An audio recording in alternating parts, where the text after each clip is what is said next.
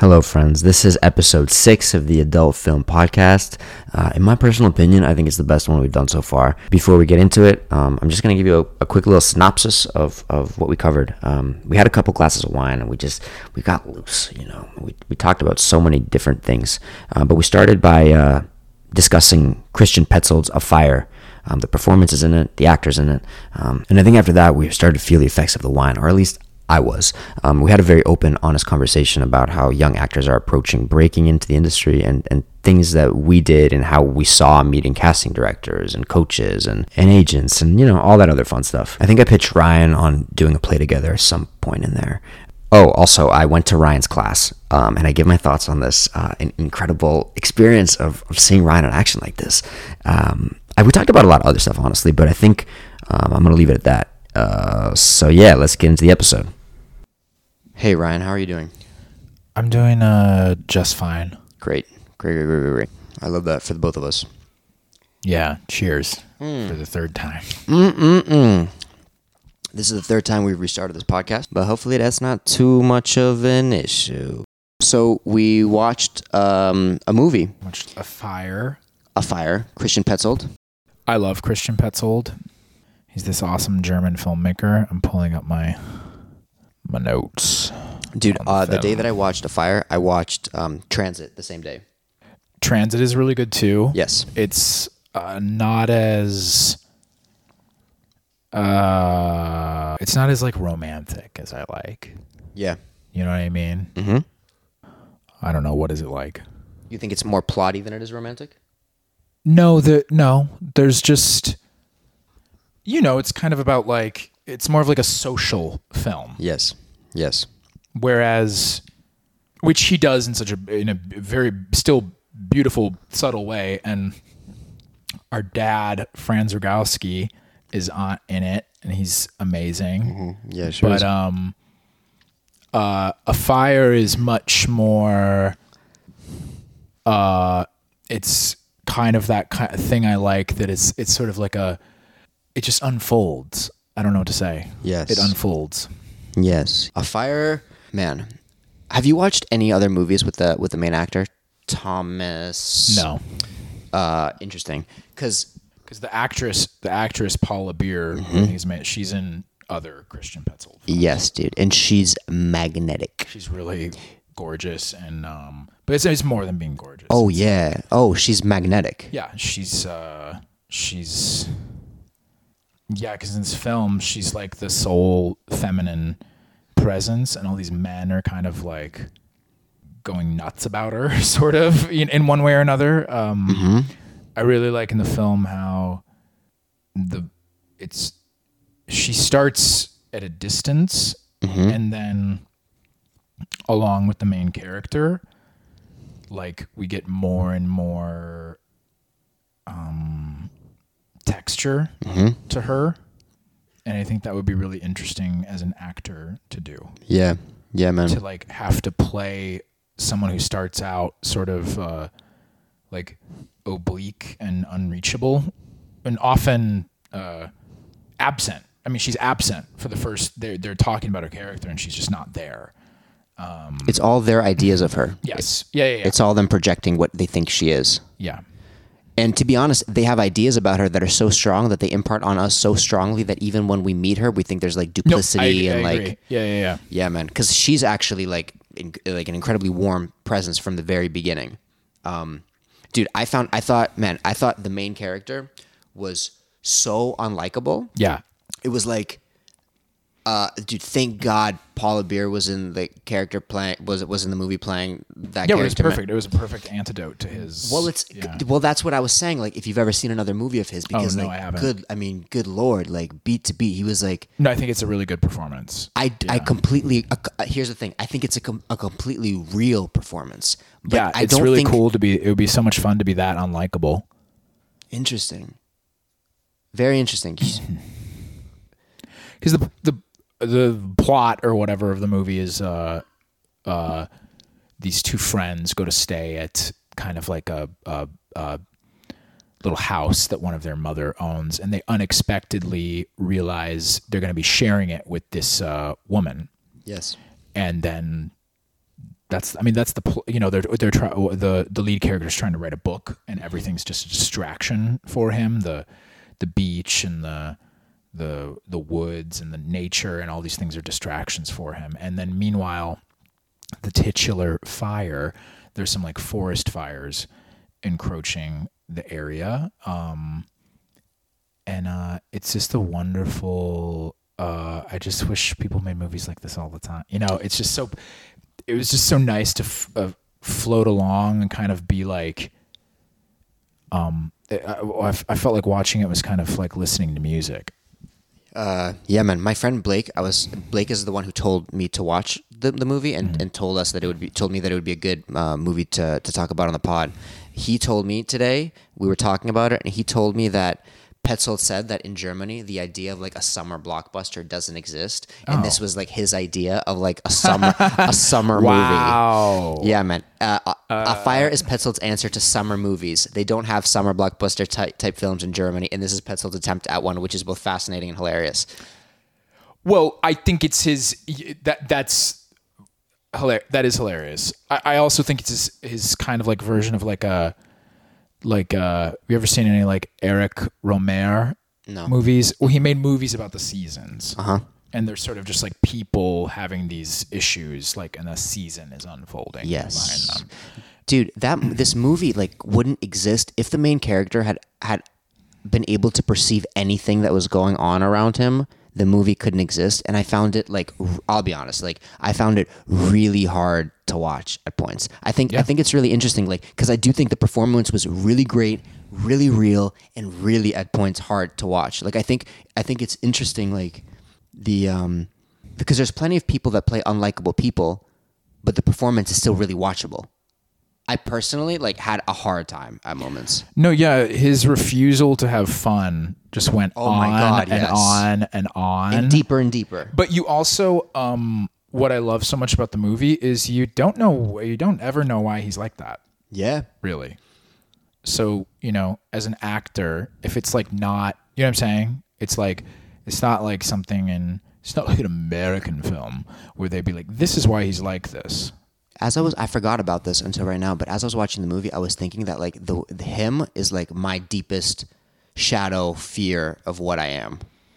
Like this complete. Oh, complete he's not even like a shat. Like, I'm not like totally like that, but I have like parts of me are like that. Yeah. So basically, this character is completely unaware of other mm-hmm. people's needs around him and the capacity to understand that like other people are going through like very real shit that completely surpasses his need to write a fucking book. Yeah.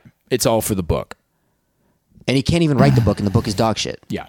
Um, I But it, it, it does feel like when he finally tells um, Paula Beer's character that he loved her from the first moment yeah that he that was saw her. the, the, that was that was like um yeah because the movie totally it's like you think he's one way and then three quarters through it's revealed that actually he's been in love with her the but whole you didn't see that? that that he was in love with her. no i did but it's like he can't admit it to himself until then. Yes. It was so like when he said that, it was so earned because we just watched him be this fucking thing for three quarters of a movie, and finally, like he spoke with like truth instead of shutting down his truth in every fucking moment.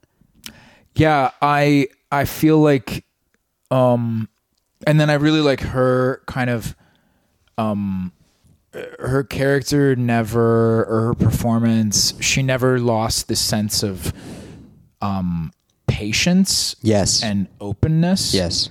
even though this guy is being like a total cunt to her like Always. whole- like and uh you know i also enjoyed uh I'm sorry. Did you find that believable? Because that was another point that I wanted to talk about. Her the way she dealt with him? She was so yes, because she was always so open and nurturing and mm-hmm. almost romantically inclined towards him, and I mm-hmm. was like, where is this coming from? it's her female intuition baby. Bro but he's but he was he was charisma free. And she is like bro i mean she's in- incredible like incredible. But he's not charisma free because those moments when he does suddenly become open you s- it's like his face changed. Yes. So she is an it like she's able to see glimpses of that that's i mean that's a i wish i wish all women were able to see glimpses of that and Wow. dedicate their lives to oh, not all women are beautiful slim german uh actresses. Yeah, but you would think the other ones would be even more inclined in this direction. Um, what else did I like? Well, it was a the the movie was very big on bisexual continuum. Oh my god, yeah, dude, so very good bisexual stuff You going know, on. um, so I love well, I, and the two things I like the best about it, it's like a queer film without being queer, mm-hmm. and it's a climate change film without being about climate change. Yeah, yeah, man. So, you know, it's like it's not moralizing about forest fires, but it's using the way forest fires are disrupting our lives as like a poetic metaphor. Yeah, You know, Yeah, man. it's not like it's not like I wrote the fire is what burns away his ego. Mm. And when it burns him, that that's when he can reveal his his his love. Well, yes, but but also, dude, he still has it. Even when at the at the after the fire, even after his friends die, he still at at the hospital is completely unaware. He like he like accuses Paula Beer's character of like plotting something with the with the publisher instead of being like, oh, the publisher's dying of cancer. but he's changed. Not I don't I'm, know, man. I'm I don't know. I think something was different after that point in the after the fire. I think something's different after Paula Beer's like you can't see anything going on around you. Yeah, yeah, yeah. I mean like it's like the fire is the thing that causes him to reckon with it. And those scenes we see him really reckoning with it. interesting. I honestly, yeah, I honestly thought it was it was more like my man confessed to loving this woman, and then still, which was a huge thing for him, and then still went back to being his own fucking self-absorbed self. And then she was like, "Dude, you have nothing to offer the world because all you're doing is thinking about yourself, and your book is still dog shit." And then he had to rebuild himself from there. Yeah, I agree. Thanks, dude. I saw so like I said, I saw Transit earlier that day, and um, it didn't occur to me till I looked up afire afterwards that it was Paula Beer in both movies. Oh, Literally, great did not actor. think about it. And I'm like, bro, I I looked it up. She's 28 years old. I know. Yeah, amazing. And she has no Instagram. She getting nobody's DMs, baby. Come on. like I mean, you know, Nina Hoss was the actress that Petzold would use to kind of play the Paula Beer roles when she, you know, and now she's sort of older, but I mean, she's still amazing. She's fucking incredible. Nina Hoss. Yeah, uh, she did these movies with Petzold, uh, Barbara, Yella, Jerichow, uh, great fucking movies. But Paula Beer, yeah, she did Transit, and then she did this movie called Undine. Have you she- seen it? Undine, Yeah. where she played, and Franz Rogowski's in it too. She plays like a, it's she's like a, you know, like a creature from the sea. Have you seen it? yeah, it's amazing. God, I haven't seen it yet. That's one of my next ones. Yeah, and that's one of my next and that's more on his like you know i feel like petzold veer i mean he's a very like he's a very like social filmmaker like it's really like a social situation but then which i i, I I like but then I, I like when he also veers more into um like the romantic territory and there's this other great movie called phoenix with nina hoss that's about like but all- of this stuff is like you know, it's like always like post World War II stuff and just like how this like all affected Germany and how it does, but it's just like how he shows how it affects it like interpersonally. Yeah, interesting. I would I, I would love to see that. Bro, I love me some romance. Well, they're not really. ro- Well, you know, you you know what I'm saying. It's like they're like a mix between a social thing and like a romance thing, mm-hmm. and um, that's you know where, and then you get to like with like German stuff or filmmakers or whatever. You get to like, I mean, I really love Fassbinder, which is like gothic camp opera, like dr- you know, you know, so the the Petzold stuff is in a different category that isn't there's but there's something about him like very attractive to me his films Yeah. and these actors like Nina Hoss, Paula Beer, Franz Rogowski. Um, I, I mean, I just I just think they're like the most real actors in the world. Like they're they're like the best. They're like the they're like what acting is. They're like the cur- most current form of where like acting is psychologically. I think they embody these these three actors in in his films. Yeah, dude. It's also interesting because like both Franz Rogowski and Paula Beer, like we don't know anything about them. So they play. it- So they play whatever they play, and we project. We have nothing to be like, oh, this is just a part of them. They're like actors used to be. Yeah, exactly, exactly. Yeah. Yeah, exactly. Um, was gonna say? Oh, I, I will say I was also that day that I watched. But it's where they, it's where they live too. I mean, they live in a system that doesn't even have summer blockbusters. yeah, So it's like they don't even have to do that. but they're also choosing not to. Well, of course that. they are. Yes. I mean, I'm sure people in that country do do that, but like, yeah.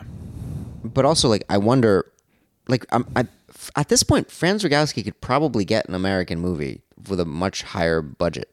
Uh, That's not what he. That's I doubt Exactly, that's what he wants. But that's Like, exactly what I'm saying. So they're choosing it. he's fine. He has an amazing life. well, how do you know that? Come on, Oh Daddy's come on, happy. he's like Daddy's a always happy. fulfilled looking person. Dude, you sound like that fucking main character from uh, Afire. You can't project that on our, our guy Franz Rogowski if he's a complicated man.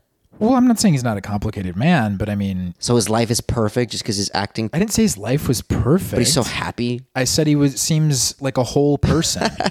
Yeah, I know. I'm just joking. I don't. I don't really care about happy. I don't think about happiness ever. That's not true. No, I really don't. You don't think about happiness ever? It's not a quality that I look for.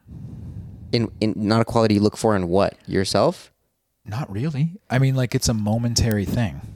But you do but you you do things because they could add happiness. You don't do things because you feel overwhelmed. Like these are all things you Um, do. I think I maybe do things. I think I would say I lo- maybe look for joy, Okay. but I don't think I look. I don't. I'm not really a, that. no, I'm not. Well, I mean, I, li- I like happiness. Don't I like that's great, but like, it's not something I require. But what about what about the hedonistic aspects of your life? That's hedonism. So what what exactly is happiness? That's pleasure. Happiness is pleasure. No, or hedonism. hedonistic Hedonism is is pleasure. pleasure. So what, how are we talking about happiness now? Oh, I just think it's interesting that uh, people throw the word around happy around a lot, and I'm mo- I'm more interested in wholeness Sure. Yes. You're because wholeness that that's what that's what I was saying about wholeness. Because you're like, what you think his life is perfect? I'm like I'm like no, it seems like he's balanced. How do you know that? I said it seems like he is. Yes, seems yes, seems is true. yeah. Yeah. No, that that I'm I'm with that. I agree with that. I'm not saying that his life doesn't include. I think conflict is part of balance. Sure. Like ultimately we're we're all after a meaningful life. Yeah. I just do, well, that's that's what I'm saying. I'm more interested in like meaning, balance, uh, wholeness. I'm not so much interested in happiness. Especially if uh, by your definition happiness doesn't really exist. Cuz I'm not actually as any kind of a even semi-permanent state. I mean, we're mostly kind of like just uh, in the middle most of the time. so we? it's yeah. Yes. So happiness like as we're talking about it almost seems just like dopamine spiky. yeah, I actually don't like that because it takes you out of your like uh, balance. I think when people talk about happiness they're talking about like a meaningful existence and peace. I think Well, then I think they should say meaningful existence and peace. I guess that's true. You don't want all the chocolate? It's just a little thing. Come on. Is my mic not recording? Oh, there it is. Um, what I was saying earlier, which is I've been thinking that I think that a lot of young, I've been spending more time with younger actors. Girl, God, please. girl. I think that like auditioning, acting too, but auditioning especially, unless you're around it, unless you're someone who's like auditioning at a high level and you see it, you don't know the level you're competing against. You don't know like Oh, totally. Yeah. So you don't even know what you're after, what it could look like, what people are doing, and what you're literally competing against. And I think like like I think it's really healthy for for people for like young people who like want to act to try to get an agent, try to start auditioning and try to make tapes with actors that are working to actually see the level that people are putting down. Cuz you don't know what like you don't even understand. Yes. It seems like a lot of times when people talk about auditioning, it seems like they're like, yeah, like we like we saw something and we brought him in for a callback. We saw a thing. Yeah, for some people maybe, but like, man, some people are laying down insane audition tapes, and that's what you're competing against. Yeah. Um, and unless you're one Or of those, Or you're and like even if they're not booking it, you're competing for a spot in the casting director's heart or Mm-hmm. something. You know what? Like, no, yeah, the very simple kind of somewhat obvious, seemingly obvious things that you describe that people should be seeking out, they just don't because they think they should post on uh, Instagram or something. is that how people like realistically? Is that how people like young actors are looking to get agents and start auditioning for like real I, projects? a lot of the actors that I uh, work with who are younger, um, and well, a lot of them are sort of. I think there is a period of um, uh, like you know, most BFA training is completely useless. Let's just In what capacity? like it just doesn't. It's just useless. But they must learn something. Well, yeah, but I mean, in terms of like, you're, I doubt anyone's, uh, I mean, maybe if you're psychologically ready for it and you go to a really, really good program that pipes you right into the industry, then things will, but plenty of people work in their early and mid 20s. They like, they're doing higher level jobs and they like suck ass That's you also know, true. they're completely not ready for it. So I am in favor of this, like whether you got a BFA or not. Um, I am in favor of like a a period in your twenties where you're like, I'm actually gonna learn how to act, and that might be a period of two, three, four years. That's that's intermixed with some professional experience. But it, I, I mean, it just takes a like. I feel like it just takes a long time, and it goes back to what we said earlier. It's just like, but I do feel like once you have some foothold in that, that then yeah, try to get an agent. I mean, that's what I did. Mm-hmm. I got an agent in Chicago, and then and I like booked my second TV audition, even though Yeah. I was a fucking idiot and didn't fucking know the fuck I was doing. Yeah. um, I remember I had a my old roommate.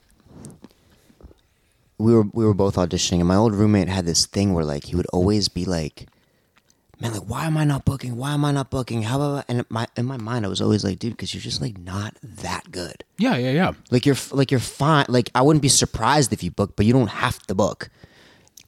And um, I remember I had a one of one of my through the ABC showcase. I met um, the the casting one of the casting associates there.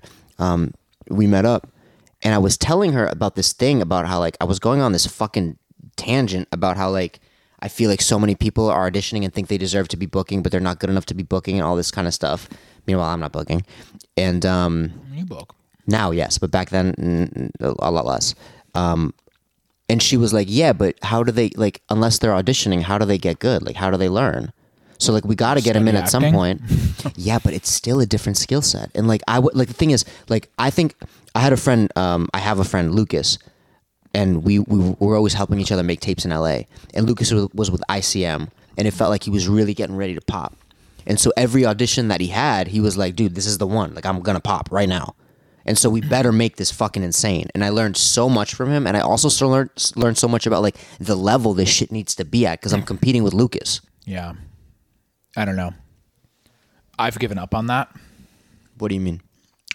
I just don't think that's how things are happening for me. Totally. We're I think they're just going to come over a period of time from a mix of things like that and interpersonal relationships and my own mm-hmm. um my own like boundless sense of artistry that's mm-hmm. very unique to me. Mm-hmm. So again, going back to what I said like on our first episode or something, I'm just like I I feel like I mean you should be doing all of the above. I just you should be trying you should be taking all your time to develop your artistry and blah blah blah all this. And you should also be like well i want to go book a i want to go book like five co-stars or whatever you know and get going or tr- you know. And then like you have to be doing both. i know. Yeah, yeah yeah. Yeah. and like but what i don't understand for the younger people i see i'm like all of my first agents and all of my early bookings and all this stuff they were in like regional markets Mm. It's like relative, you know, it's I don't know how it is now, but it's relatively easy to get an agent as a 24 year old in a regional market, mm-hmm. or it was in 2013, 15, etc. But you know, I had to have a lot of things going for me to get the agent that I got in New York, like a mix of credits where I was what I was ready for and like referrals Hmm. based on long interpersonal relationships. Yeah.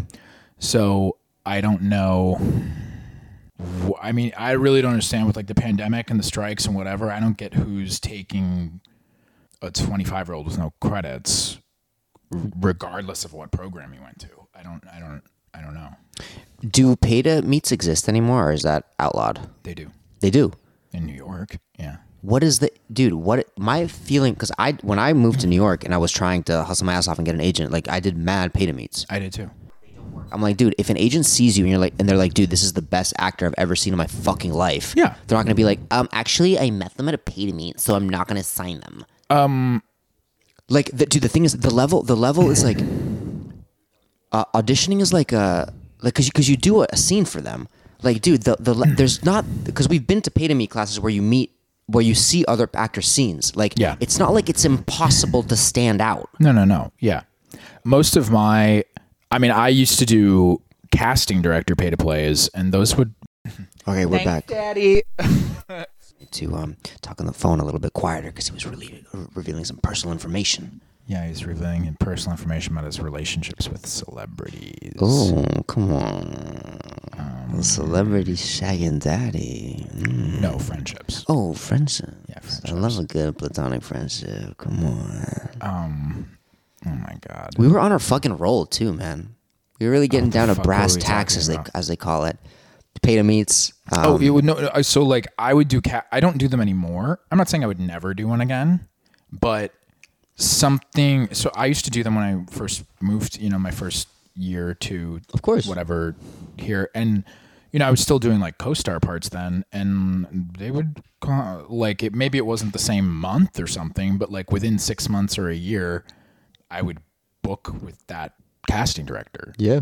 So then I started shifting to, um, you know, like uh, I just I, I, I shifted my criteria to working with so, because I had been coaching and working with Maria so much, and I saw how important private coaching for auditions was from good people um, you know, it's like I, I was like, well, d- oh, you know, like James Calleri seems great, and he's the head of the MFA acting program at Columbia. Like, why don't I make a relationship with a casting director who's also like a major acting teacher? Yeah. Like, that's who I want to make relationships with. Yep.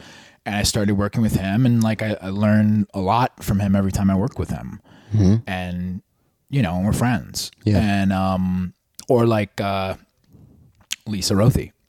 Yeah. Lisa Rothi's like a big regional and New York theater director and people had said great stuff about her and I I started working with her and I like I fucking learned something about acting every time I tape an au- tape an audition or work on a play or something with her. And Dude, so these people really started like holistically supporting my growth as an actor um and they can hire me Mm-hmm. and i would love and like we have a working relationship And they know? respect- yeah, and, and they then respect those your work. and those people also happen to be one degree away from literally everybody else in the entire new york enter- entertainment community Yeah, man. So I gotta it's like say that's that's, one of the smartest sort of, things. you know. That's one of the smartest things I've, I've, I've you, you've recommended to me because you've you've um like but it wasn't from a place of like i'm gonna like get to this casting director yeah right It was because they're an acting teacher. Yes, dude. It, yeah, man. It, what you said about like you learning every time you have a private with them, I fully, fully agree with, man. Like the thing is, they can never guarantee you a booking, but if they're if they're really a good teacher, No, but like my auditions are like better and better and better. Yeah, yes, hundred percent, hundred percent. That's what when I started working with JJ, my um, my audition coach.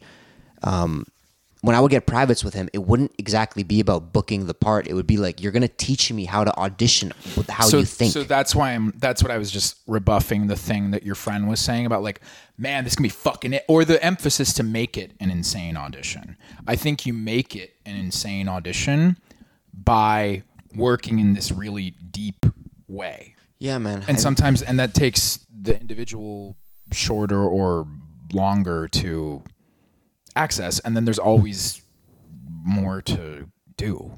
Like, Yeah, dude. Yeah. I think um, w- what I was saying about him, I, I did, I, it did feel like it was always the next step, but he also had so many auditions that were, ICM would like print him the audition. It was so like a strange bougie ass did kind he of service. did he pop? Um, he hasn't yet, but I, th- he, I think he will. He's really, really good, man. Yeah, really. I And he was also another example. Like when he didn't pop, then I was like, man, this is really interesting because I believe in him, and he's really, really good. Hmm. And um, I watched, I saw, I, I watched a movie he did with like big actors, and he was the best one in that movie. And it sometimes it can kind of scare you, being like, how, how does, how, how doesn't he pop? No, I mean, well, uh, yeah. It used to scare me about myself, and then I realized that life is life. Yes, yes, baby. You were talking about what? Like the idea of popping or whatever, and um, I, you know, when I moved to Atlanta and I started like booking all the time, and I was getting a lot of like, I was just auditioning all the time, and um, you know, I was like. This year. Next this is the this is the it's the recurring guest star year. It's the guest star. There's gonna they're just i'm just gonna book and book and book. Yep. and you know it just never happened. Um and then i moved to new york. And then i was like okay like we're gonna hit the ground running. And then like i've had every year or so like something something does move me forward but it's not super quick and it's not really linear um, and now i'm taking this entire detour into doing it's not really a detour but like a You're putting your energy. In yeah i mean i was just place. kind of thinking about i was kind of thinking about like we were rehearsing for the seagull all weekend and you know we plan to do a, a minimum of uh, we plan to do 16 performances a minimum in like april and may and i was just like you know i've like ruined my whole life like not doing things because i thought i was going to book something or because uh, whatever. And i was just like i don't care if i don't get a recurring guest star because i i'm doing this. Exactly. like fuck this. I'm tired of this. You know it's a fool's errand. Yep. to you know it's like i'm 34 i'll be 35 that'll be 15 years since my first job Yep. and like theater job and that'll be you know 9 years since my first like real on camera booking and uh which I guess isn't really that long of a time if you really think about it but um you know I'm not going to keep putting things on hold for that Yep. and uh you know um yeah, it's just sort of review. I mean, not that I don't still want those things. I do want those things, and I want to be a a, a known working actor. But uh, but I don't know what that's gonna look like. So, so in terms of your where you're putting your energy, how has since you've taken this different approach, how has that ac- actually shifted? Like, how did you used where did you used to put your energy before you had adult film, before you were making your own stuff, before you were dedicated to this kind of stuff? I mean, before I was, especially when I lived in Atlanta, when I first moved to New York, which was I first I moved here in 2018. Mm-hmm. Like, if you had told me, if you had told me, like, hey, there's gonna be a pandemic and you're not gonna work for nine months, because that's how long I think I I think I did like the Equalizer after the same year as the pandemic, but like you know, it was kind of like um you're not going to work for nine months and this is going to throw a whole wrench in the trajectory of whatever and then oh yet again two years after that there's going to be another six months where there's no because that was my identity was so attached to booking or not booking that like I would have been like, uh, you know, would have killed myself. I don't know, like. Have you?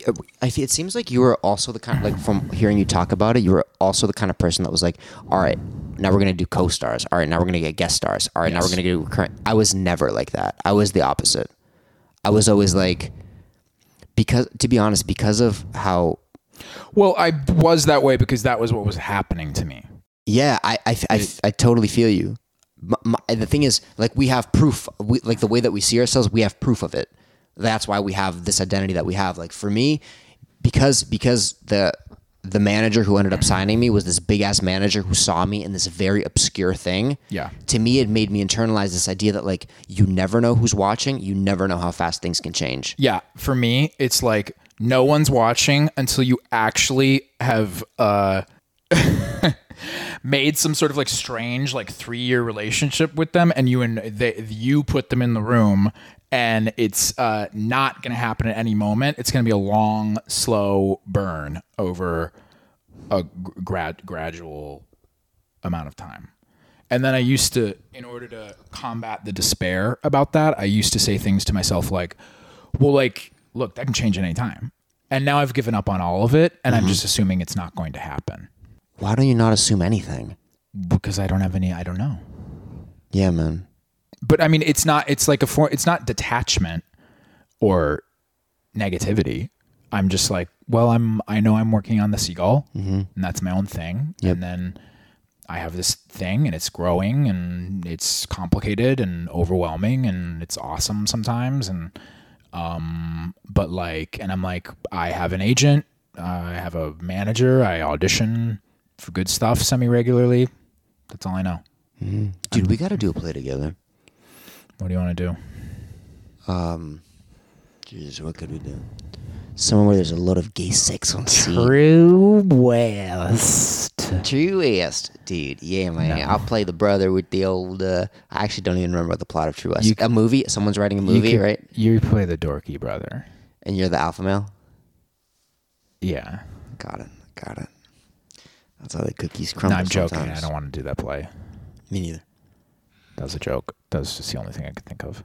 Um, I don't know, but we should we should do something. I think. We should do Ivanov. Ivanov. how about how about this? Me, you, Ross, and Mia. in a play. Yeah. Long day's journey into night. I'll play Mary Tyrone. oh, Edmund, Edmund, you're gonna catch the summer cold. He's just a summer cold. Um, I don't know. There's a whole play of shelf. There's a whole shelf of plays over there. We could look at. I'd like to do a Clifford Odets play. I, you know how many Clifford Odets plays I've read in my life? None. Somewhere between zero and none, baby. Come on. I'd like to do a Clifford Odets play. I would like to do. I mean, I want to do more Williams. I until love Tennessee Williams, dude. Die. What about what? If, what if we did a um? What's it about? What the fuck's it? Jesus. Sam Shepard. Yes. So what if we do a Sam Shepard play that isn't True West? Yeah. Oh, because he's maybe like a one act. Yeah. That would be nice. It'd be exciting to act with you. That would be nice. Well, yeah, we can. I guess I can say what the next. Where we kind of did we kind of cover our sort of like what? Nothing. David's petting my cat. Yeah. Very nice, honey. honey, I've shrunk the kids. Oops. Big Oh. mistake. Oops, I made the cat. Uh, so you're doing an improv performance on Friday. Yeah, on Friday. I think it's Thursday, the tenth. What? Is it not? Is not? Is that not the tenth? It's Friday, babe. Dude, I don't know how to read or write. Do you know what that's like? It's hard to navigate anything. Adult film is is uh, doing a night of dramatic, no fun improv. But there's going to be some fun, fun, funny moments. We're just not going for laughs. We're going to live truthfully in imaginary circumstances, if you will. and um, we're pairing it with some film screenings. So this is a new venture for us, and we might uh, we might fail a little bit. Well, I hope we don't. But yeah, we're going to go I hard in the think paint. every- I think everything is a failure. Yeah. unless Franz Rogowski comes. Unless Franz Rogowski and Paula Beer are there. But the, I'm what I mean is like they their commitment to failure is what makes them amazing. Expound on that, King. Well, it's like they're so good because they're jumping off of a cliff, yeah, yeah, that's for sure. which is leaving yourself open to failure. Well, yes, but they also have the benefit of um, an editor and like multiple tanks. Well, t- but oh, they can't be. They can't. They're good in every movie they do. yeah, they're good. They're good. They're really amazing actors. Yeah. Amazing actors. They're amazing tractors. Amazing redactors. Amazing benefactors. This is why you're doing the improv because you can think of words that rhyme. Uh, yeah, but there's not going to be any of that. Don't say never. So the way that we do that way the way that we do improv is basically we have a very detailed scenario and then we make choices and we go. And there's no pre, like t- like we rehearsed today, right? We rehearsed today for the performance, but everything that was said in the rehearsal like I can never use because I'm just going to be repeating something and it's it's going to be completely fake. So we're going to have to refine, not even refine it. It's going to be completely different. yeah, that's great. Yeah, it's exciting, baby. Come on. Um, what else? You, what, what else you want to talk about? Should we talk about that? Um, that fun thing I did this weekend. Should we? I don't, Is it gonna make me feel bad? dude. I thought you weren't after happiness. I thought you were after truth and meaning. Yeah. Is it gonna really fuck my sense of truth and meaning? Um, no, I don't think so. I mean, I don't know. There's also not there's also not much to say. All that I'm going to say is I think that I think that Igor is a really smart, good director. I think that he has really he has some really great ideas. Um, I think it's going to be an interesting play. Um, Yeah, we did like two days of rehearsal, two like days of rehearsal with most of the cast in uh, the uh, space this weekend For the Seagull. For the seagull, Amazing. and we're just building our rehearsal period over time, and um, it was great. I yelled at Al a lot. What's up. Does Al listen to the podcast? I don't know. Dude, it's so weird if he doesn't. Al, we do this for you, bro. Yeah, Al, come on. yeah. Al, I'm a Libra. read the books that I told you to read. It's the podcast where we just bully adult film um, alumnus. no, but it was it was beautiful. I was really I was really on one. I love that. I love to see you on one. Oh, I went to uh, went to a Ryan class. I went to one of Ryan's classes. Oh yeah, what did you think? Um, I think that you're a really amazing teacher, man. I think that you're. but I also, but to be honest, when when I was doing that one act that I had to drop out of, um, I also thought that you were a really amazing teacher, an amazing leader, and um, really just just solid. Thought you were really just solid. Um, and I think like like I told you afterwards, like I think when you when you have like these kind of not esoteric isn't the right word. When you have these They're abstract. yeah abstract exercises it's really helpful if if you go first and show and show people Yeah. and i'm gonna do that with with improv as well because it's it's interesting because like when you go to acting class most of the time the teacher doesn't work in class like that seems ridiculous but like i don't like Isn't i was kind of like a western? I don't i don't know man but i will say like like when i was telling ryan like when i go to like i do jujitsu right and like when we go to class the professor like at the end of class, the, professor, professor. rolls. With, yeah, it's called, it's called the professor. The professor rolls with um with the students. Like it is, and if the professor doesn't roll with the students, you kind of go like, "What's going on here?" Um. Well, what did you think about my acting class in terms of uh, more in relationship to more uh, I don't know standard acting classes? Dude, I don't know what I don't know. You did kind of drop in in like the middle of it when we're kind of like in the middle of a of a progression, Yes, yes, yes, for sure. but for sure. I it's interesting. I I've been thinking about how like I've been thinking about how hard it is to get good at acting. Mm-hmm. And I was thinking about where your class fits in because I do think that you're teaching something very very specific. And I think it's really important to understand where that fits in to the grander scheme. And I wonder, and I don't know the answer to this. I wonder if your body remembers, and at a time later when they're in a scene, they're like, "Oh, this is this." Yeah, everything we're doing is an imprint.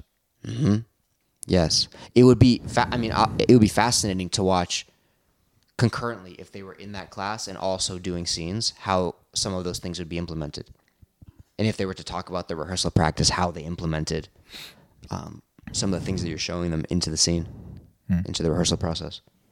Um, but I think what you're what you're teaching is really really useful. Thanks. And I also think what's really useful is like your openness and availability to like be there and to to to, to show people and talk to people.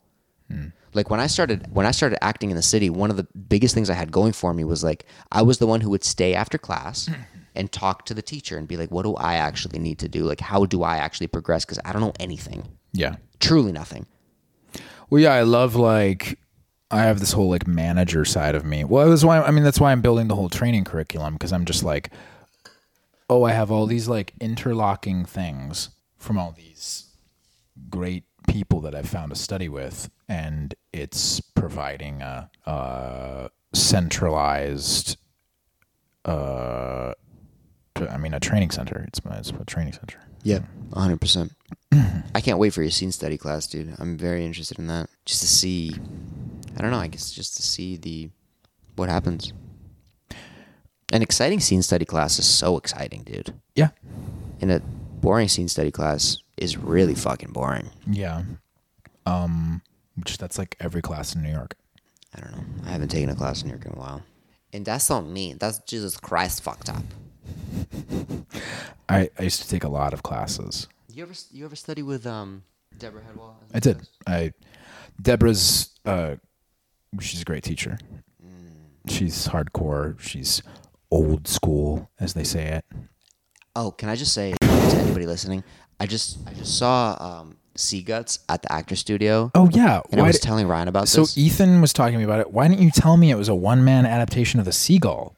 um, because I'm a bad boy. You know what I mean? Why did what? Why didn't you tell me that? Because it didn't occur to me.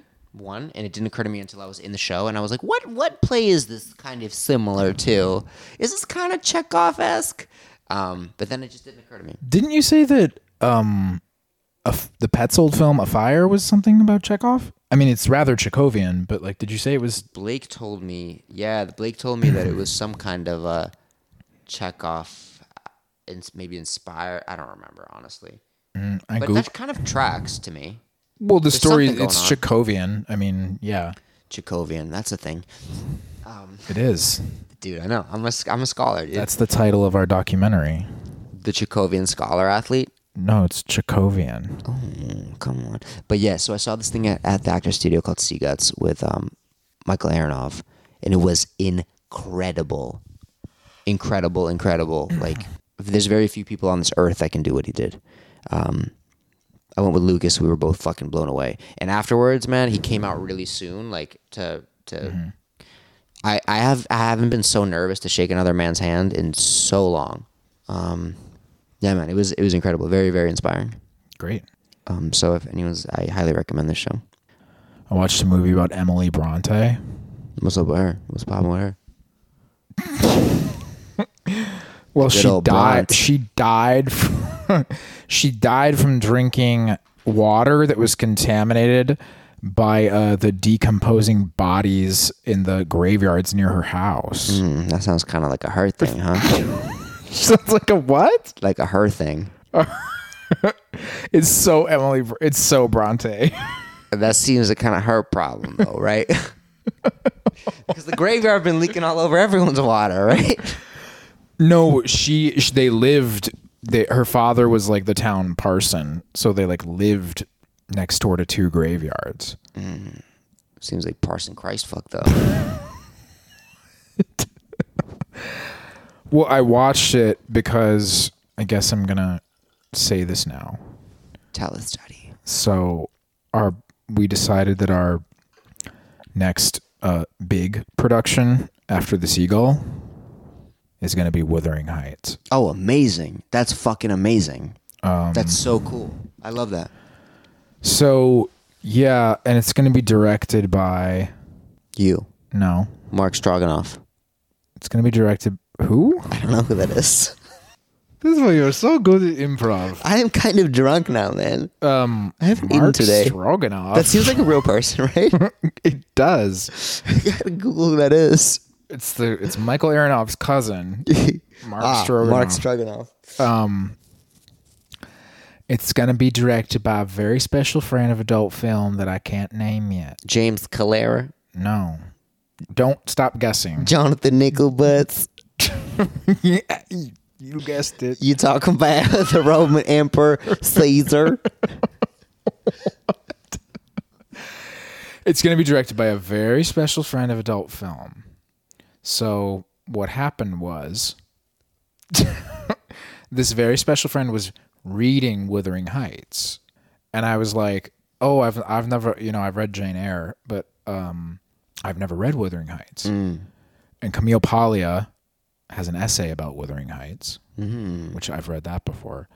But um I read Wuthering Heights and I was like, "Oh, this is like my favorite book or one of them." Anyway, and you know, this very special friend that was reading Wuthering Heights, she was like, "Oh, you'd be a." They would were like, um, You want me to edit that out? Am I gonna have to go back in the edit for that one? no. she they was like, uh, you'd be a great Heathcliff, yeah, you would be a great Heathcliff. and they were like, uh, if you adapt it, I'll direct it. I was like, "Are you serious?" And they're like, "Yeah." So, um, I'm gonna adapt it, and I'm gonna play Heathcliff, and Wuthering Heights is Mia's favorite book. She's gonna play Catherine, Amazing. and I'm gonna do like a one-hour experimental adaptation of it, and it's just like so adult film. Yeah, that totally is, man. That's it's all awesome. The, it's like all the themes of adult film, um, in one piece. yeah, man. I t- yeah, that's really and really it's public cool. domain, you know, so it's it's like we can do a big production, and it's not like we're doing something illegally or fucking with it or something like that. And, Yeah. uh, so that's um that's exciting. That is really really cool. I love Wuthering Heights.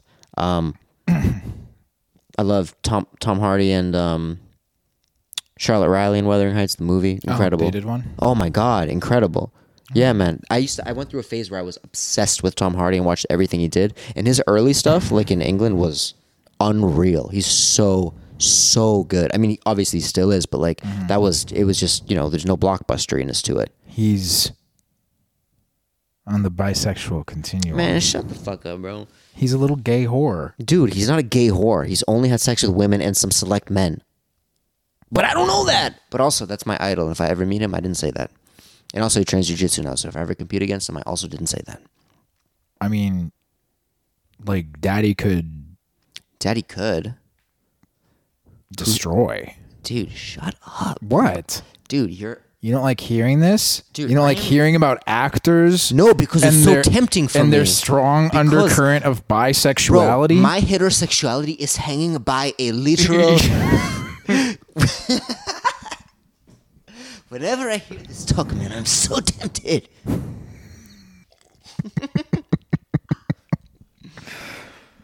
so um, yeah, Wuthering Heights. Where I dude, I'm having so much fun. I don't want this to end, bro. Let's keep talking. But I don't know what else to talk about. What else acting wise? What else acting wise? Bodybuilding wise? Bisexuality wise? I'm a pathetic fat pig. Oh, Daddy Jones. it's making my heterosexuality weaken even more. I'm gonna. I just ordered Mishima's Sun and Steel, which is his book about bodybuilding. It's like an essay about bodybuilding. I had to say Mishima's name recently in something, but I don't remember what. Mishima. Fuck. So an audition that I really cared about that I clearly didn't get. Um. Okay. Very cool, bro. I love that. Mishima had a crazy life, man. He he like killed him. He, He- killed himself. Yeah, he With a samurai sword. Seppuku. Yeah, Insane.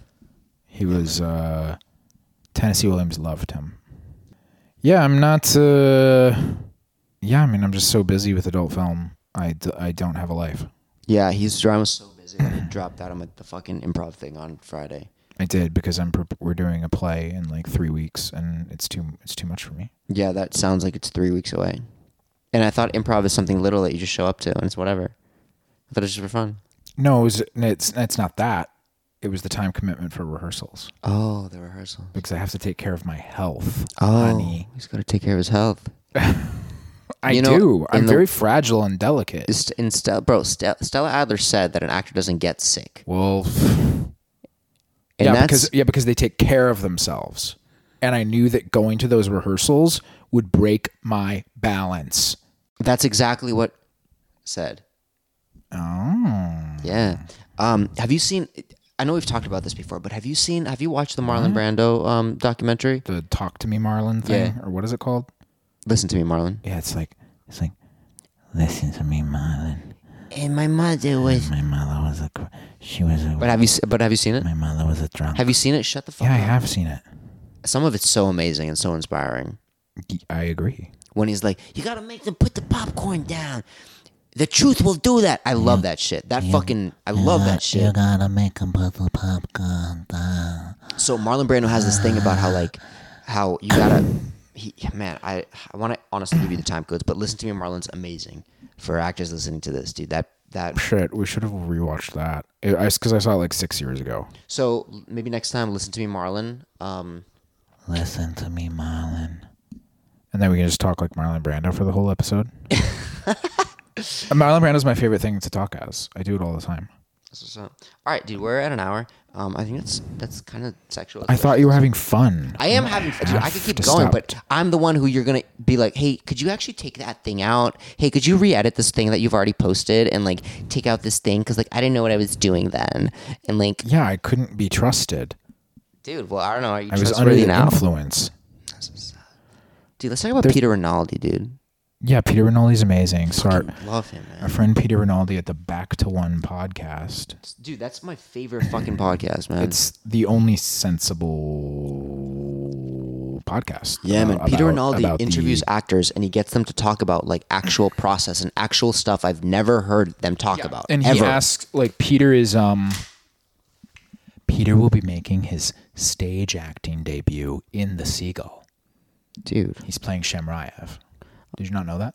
uh, can I be honest with you? Mia told me that today, and can I be even more honest with you? Mm-hmm. I don't even remember the seagull. Girl, I'm saving it for your performance. I'm not reading that shit.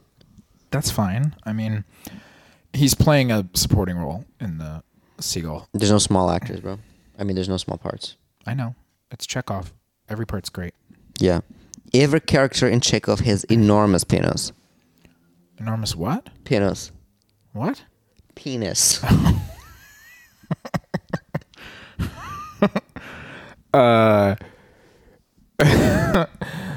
Um What were we talking about? Dude, I think we need to end this before I have to No. do three hours of re-editing, bro. No, um, what were we, Peter Rinaldi? Oh yes. So he's um he's making his acting debut in the Seagull, and he's just so um the questions he asks actors, I think it would take like a lot of actors I know aren't even like perceptive enough to be able to think those questions to ask about things. Do you know what I'm saying? Yeah, I do. Unfortunately. Like they don't approach things with that kind of like openness and curiosity. yeah. probably because I mean he's he has a history as a filmmaker, but so many actors only have they're just like I'm just doing acting, and they don't have these like other whether it's writing or filmmaking or even something totally different. But It's Peter like- Rinaldi, to me, man, he asks like amazing acting actor. yeah, I know that's what I'm, that's what I'm saying. Yeah, But to me, if an actor can't think that way, then I go like, what do you think acting I is? think that way.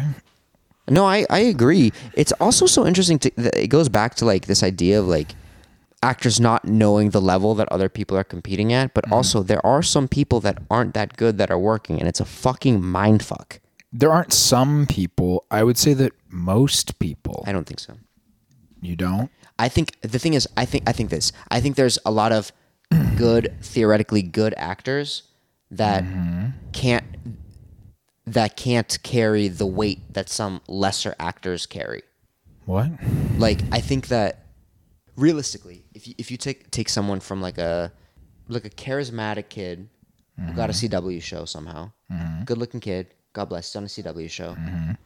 He's not a better actor than someone who graduated from an MFA program, and yet Okay. you put them side by side and you go like, well, I don't know, man. I understand they graduate from an MFA program, but one of them like is insanely watchable, and the other is kind of not. Yeah, sure.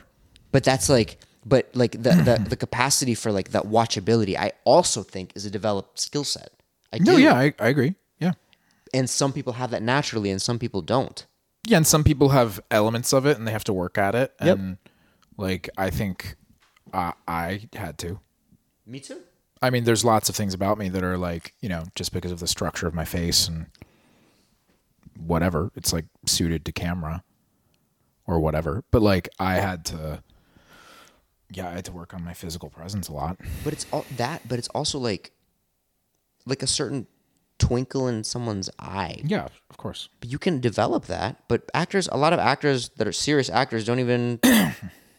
there's, they're fucking self-serious actors. Yeah, And yeah. If you're And it's self-serious, like, it's not something. It's something you need to be like. There should always be like, you know, I kind of. I mean, I think most of the time you can only work on one thing at a time. Yes. and it's like you're developing a part of yourself or a part of your craft like one thing at a time. And there's Yes. always going to be some new thing to go further into or go farther with. Um like you know it's just like when i was turning 30 and i was t- i was like found myself caught in all these like horrible like bad guy of the week parts. Not that i'm saying i won't do them again but uh that wasn't all i wanted. And i had to like actively develop other you know i i mean i i think previously i hadn't been ready to show people other sides of myself. I mean i i, I guess i hadn't because i didn't. And then i had to accept that. I had to accept that i was like hiding something about my like uh my childlikeness or my or like openness in my sexuality as opposed to like the menacing side of my sexuality and you know stuff like that Right. so Right. When you watch yourself from several years ago acting in, in films, hate it you hate it? no i don't hate it i realize it's all right but i really don't have anything there are uh, elements and pieces of things that i have that i i like i don't have and you know i've done a lot. So it's like i don't have a lot that i'm even more even even like things I've directed myself or filmed or whatever. It's like since I've done those things even if it's just 18 months ago or 2 years ago I've advanced so much that I'm just like I wouldn't I would not do that now. Yeah. so I've changed a lot in the past like two and a half years Yeah. I feel more you. than my entire previous uh life. life or or, or acting life anyway I and um so you know it's fine there's like stuff i mean the i think the the oldest thing i have in my reel is from 2018 and i'm like that sucks i mean it's fine it's fine but like it sucks for me now Yeah. Yeah, man. I feel you. Amazing. like i was acting Yep. you know and i just wouldn't do that now and it takes a really long time to develop other it takes a long time to attract those new projects and the people and it takes a long time to get the footage and so i don't have a re a, uh, i have a reel that like i i think about 50% of it is somewhere kind of near me, but isn't really me. So I don't know. Yeah. Um, there's, I mean, there's, I mean, there's definitely some things that that I look at and I'm like, Jesus Christ. But there's also some things that I've done in the past that I'm like, damn, God bless. Yeah, man, it's it's it's interesting. Like, there's yeah, man. There's a there's a couple things that like the the thing that that my manager signed me for. I look back at and I was like, these are really good, really Yeah. real moments. Really good, really real moments. And the thing is, I could never. I would. I mean, I was like 24. Like, I could never. I really committed to to really personal choices, and I really lived, and it's there. It's printed. Um, and I I uh, I think like that that Lifetime movie that I did, I st- it was great. Yeah, sure. Um, and that was years ago. And then there's other things that I did that I'm like, Jesus, that's acting. Since then, Oh, yeah, yeah, yeah. um, It's hard not to. The network shows really oh yeah, set you up to Oh, act yeah. Oh, your yeah. face off, oh yeah, dude, yeah, dude. Um, and that's most of what I've done. right, right. I've done fairly little of that. That's like seventy-five percent of what I've done. Yeah, man. Wrap us up, big dog. Um,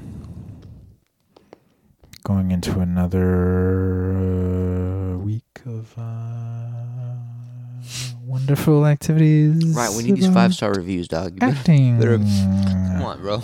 Some more energy. Um, it's late. It's ten thirty. Yeah, but It's they could be listening at 10:30. ten thirty in the morning. So it'll give them an atmosphere. True, true. I stole some more of your chocolate while you were away. It's I gave it freely, baby. Thanks. That's very generous. You're a generous dude. I gotta say, that's one thing about you that I really like. You're a generous dude. You're very generous with um with um the the people who you really buy into. You really buy into. I like this. Thanks. You're welcome. Thank you. Cause I'm one of them. Yeah, I'm generous with my boxed wine. That's what's up. That's your third glass. You want to edit the, this podcast? No, All right. maybe um, maybe my cat can edit it. That's what's up. All right. Um, we love you very much. No matter what time of day you're listening to this, um, if you like this podcast, please give us a little five star rating. No matter where you're listening to it, uh, maybe write us a little review. Tell us what's what, baby. Come on. Um, And um, tell us. I mean, ask us questions. I don't know. yeah. Anything you want to hear be about so anything. Then we won't be so meandering. Mm. Okay. Good night. We love you. Bye.